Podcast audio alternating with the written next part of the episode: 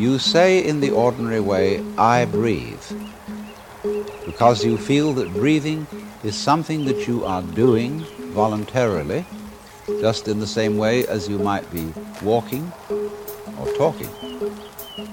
But you will also notice that when you are not thinking about breathing, your breathing goes on just the same. So the curious thing about breath is that it can be looked at both as a voluntary and an involuntary action. The hard and fast division that we make between what we do on the one hand and what happens to us on the other is arbitrary.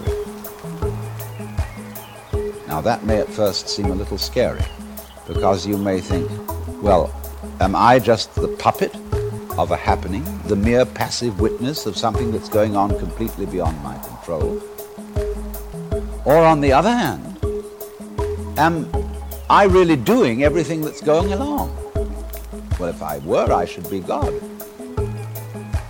And that would be very embarrassing because I would be in charge of everything. That would be a terribly responsible position. The truth of the matter, as you will see it, is that both things are true.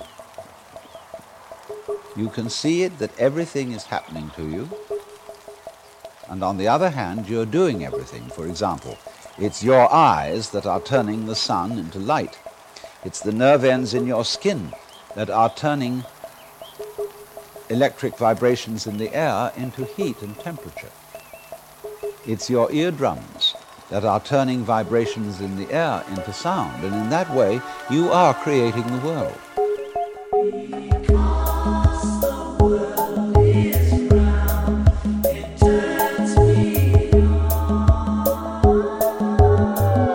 This is Infants on Thrones, Baby steps. You want someone to preach to the philosophies of men, I like magical You toys. want religion, do you? Mingled with humor. I don't believe in them. There will be many willing to preach to you the philosophies of men mingled with humor. We are evolving. Baby steps. You can buy anything in this world of money.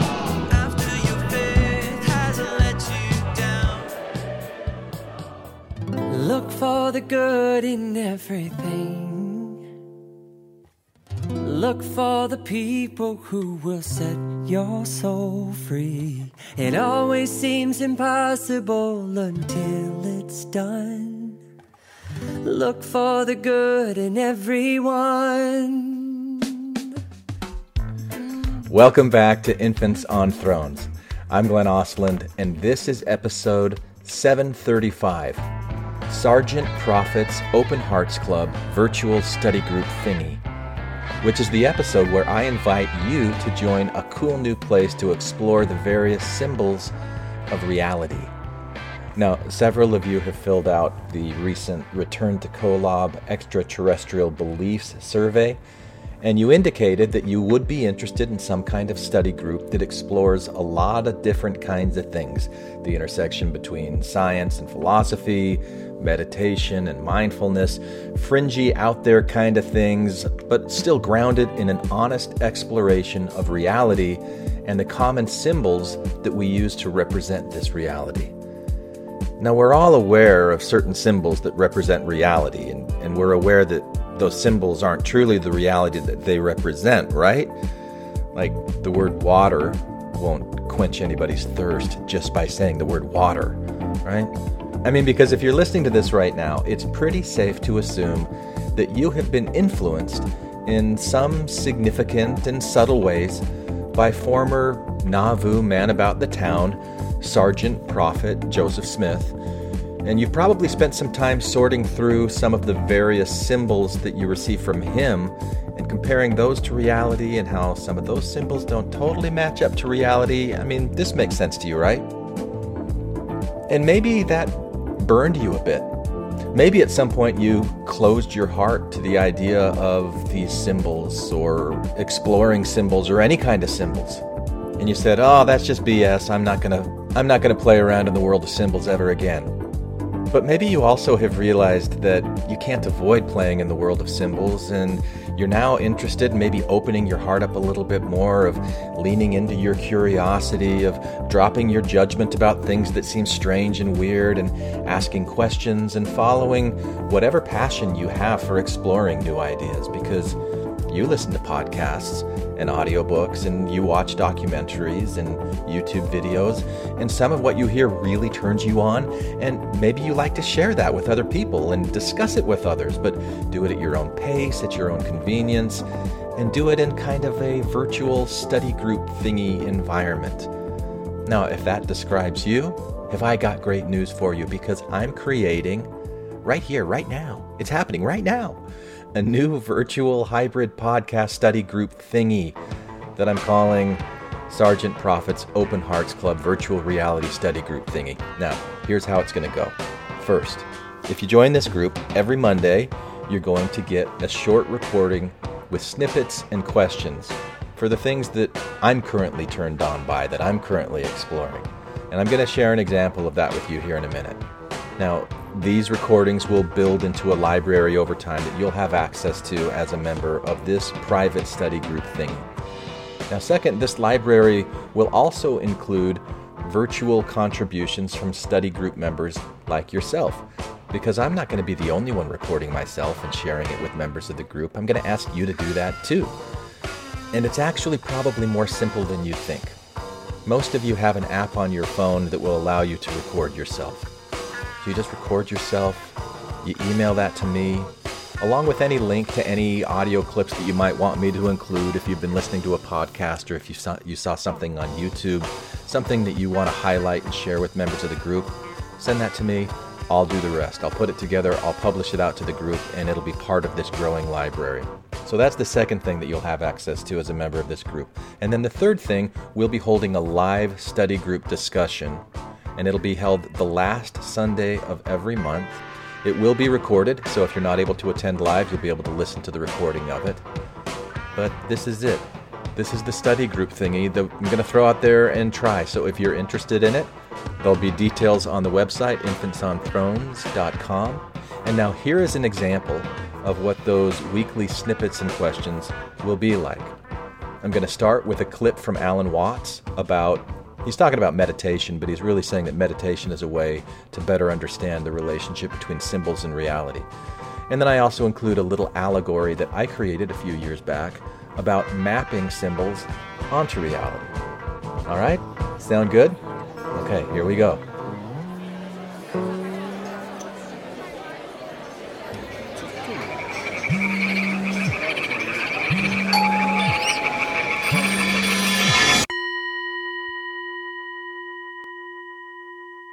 The art of meditation is a way of getting into touch with reality.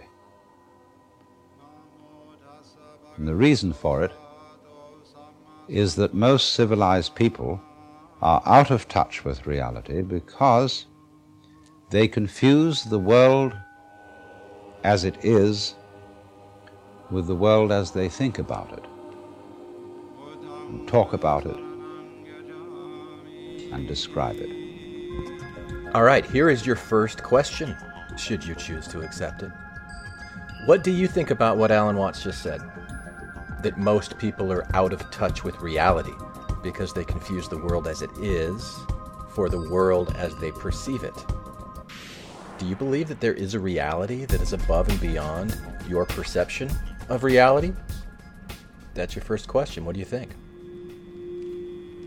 For on the one hand, there is the real world, and on the other, a whole system of symbols about that world which we have in our minds. These are very, very useful symbols. All civilization depends on them. But like all good things, they have their disadvantages. And the principal disadvantage of symbols is that we confuse them with reality. All right, and here is your second question. What do you think Alan Watts is talking about when he mentions symbols? Like, what is a symbol? Words? Are words symbols? Stories? Are stories symbols? How about thoughts that are unspoken, that are just in your mind? Can thoughts be symbols? What about feelings? Can feelings be a symbol? What are some of the symbols that you're most familiar with? And have you ever done this? Have you ever confused a symbol with reality? Just as we confuse money with actual wealth, and our names about ourselves, our ideas of ourselves, our images of ourselves with ourselves. Now, of course, reality, from a philosopher's point of view, is a dangerous word. A philosopher will ask me, what do I mean by reality? Am I talking about the physical world of nature? Or am I talking about a spiritual world? Or what? And to that I have a very simple answer. When we talk about the material world, that is actually a philosophical concept. So, in the same way, if I say that reality is spiritual, that's also a philosophical concept. And reality itself is not a concept. Reality is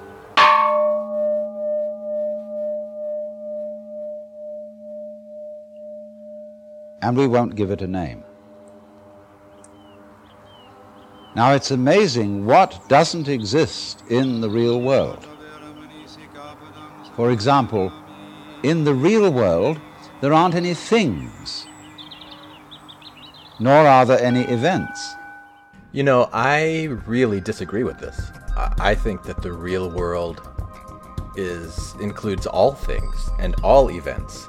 so I don't quite understand why he's saying there are no things and no events because he goes on to talk about happenings and how happenings are part of reality that exists. So th- this part I don't necessarily agree with. What about you? What do you think about what he just said? That doesn't mean to say that the real world is a perfectly featureless blank. It means that it is a marvelous system of wiggles in which we descry things and events in the same way as we would project images on a Rorschach blot or pick out particular groups of stars in the sky and call them constellations as if they were separate groups of stars. Well, they're groups of stars in the mind's eye, in our system of concepts. They are not out there as constellations already grouped in the sky. So, in the same way, the difference between myself and all the rest of the universe is nothing more than an idea. It is not a real difference. And meditation is the way in which we come to feel our basic inseparability from the whole universe. And what that requires is that we shut up. That is to say, that we become interiorly silent and cease from the interminable chatter that goes on inside our skulls. And I remember when I was a boy, we had a common saying talking to yourself is the first sign of madness. Now, obviously, if I talk all the time, I don't hear what anyone else has to say. And so, in exactly the same way, if I think all the time, that is to say, if I talk to myself all the time, I don't have anything to think about except thoughts. And therefore, I'm living entirely in the world of symbols and am never in relationship with reality. Or maybe the reality that we are in relationship with is that system of symbols in our own minds, what we think about. The reality that we think about that we're always constantly engaged with. It's almost like a map of reality that, that symbolizes what reality actually is. A map. Hmm. A map, you say? Once upon a time, in a faraway land, there lived a king. His name was Doug which was just about the most regal name a king could have for himself back then. But this was a long time ago, So it was also a kind of backwards, barbaric land, duh, that still hadn't even discovered the letter U. So instead of Doug, let's call him Dog. One day, King Dog called together his most trusted advisors and said, Look, guys, because obviously this was also a land without gender equality. Barbaric, yes, I know. Look, guys, this whole ruling thing is a real drag. People come to me with all their problems and expect me to fix them lickety split. And nobody can fix problems better than me. I'm the best problem fixer I know. But they all tell me different things fake news, and I never know what to believe. It really sucks for me, you guys, and I'm the king. So put your heads together and fix this. I need one capital T truth to make all this crazy stuff more easier for me, okay? And get this to me quickly. I don't want to have to chop off any of your heads. So, Dog's advisors went off, intent upon keeping all of their heads. Well, except for a few advisors that the rest found particularly annoying, that kind of wanted their heads gone, but that, that's a different story altogether. But true to form, they found a solution and brought it back to the king lickety split. And the solution they presented was brilliant. Uh, here's how we see it, King. By no fault of your own, of course, you are troubled by ignorance, so you need knowledge of all things. You are troubled by imprecision, so you need something that is precise. You are troubled by uncertainty, so you need certainty. And we have figured out how to give you all those things. I like it, said King Dog. Keep going. So they did. Dear King, the most common problems you deal with, by no fault of your own, of course, are land disputes. If you had an exact map of the entire kingdom, a map that showed precisely where everyone's property lines are, could we build walls around these property lines? I really like walls. Of course, you could build walls, but just hear me out here. You would see all and know all down to the most precise detail and have far less uncertainty to deal with. Uh huh. Uh huh. Know all. See all. I like it. I like it a lot, said King Dog. Go do it. So they did. Now, I could tell you in excruciating detail how the map, in order to provide even more certainty, precision, and knowledge, developed and changed over time to include not only exact property lines And walls, don't forget the walls. and walls, but also every minute piece of property owned by any citizen food, clothing, livestock, kitchen utensils, lady friends, etc., as well as exactly where all these citizens themselves were at any given time. Last week, Japanese scientists explace, placed explosive detonators at the bottom of Lake Loch Ness to blow Nessie out of the water. And I could tell you how, in order to fit all these precise details into the map, the map had to be drawn exactly to scale until said map was as large as the entire kingdom itself. And I could tell you how, in order to keep said map as accurate as possible, each citizen was tasked to update all changes to their own areas of the map in real time. And I could tell you how the results of all of this effort meant that they all just kind of began to live inside of the map itself. And then, of course, I could also tell you how they eventually tried to simplify the first map by creating a newer map and then another map and then another map and onward and onward, etc., etc. But that would take too long, and I think you get the point. Or at least you get a point. I mean, that story must mean something to you, even if it doesn't mean exactly the same thing to me. But this story is my story, so I'm going to tell you how I see things right now. And like said map, I reserve the right to update and change. We're all living in a map exactly like this. Well, maybe not exactly. I mean, we at least have discovered the letter U.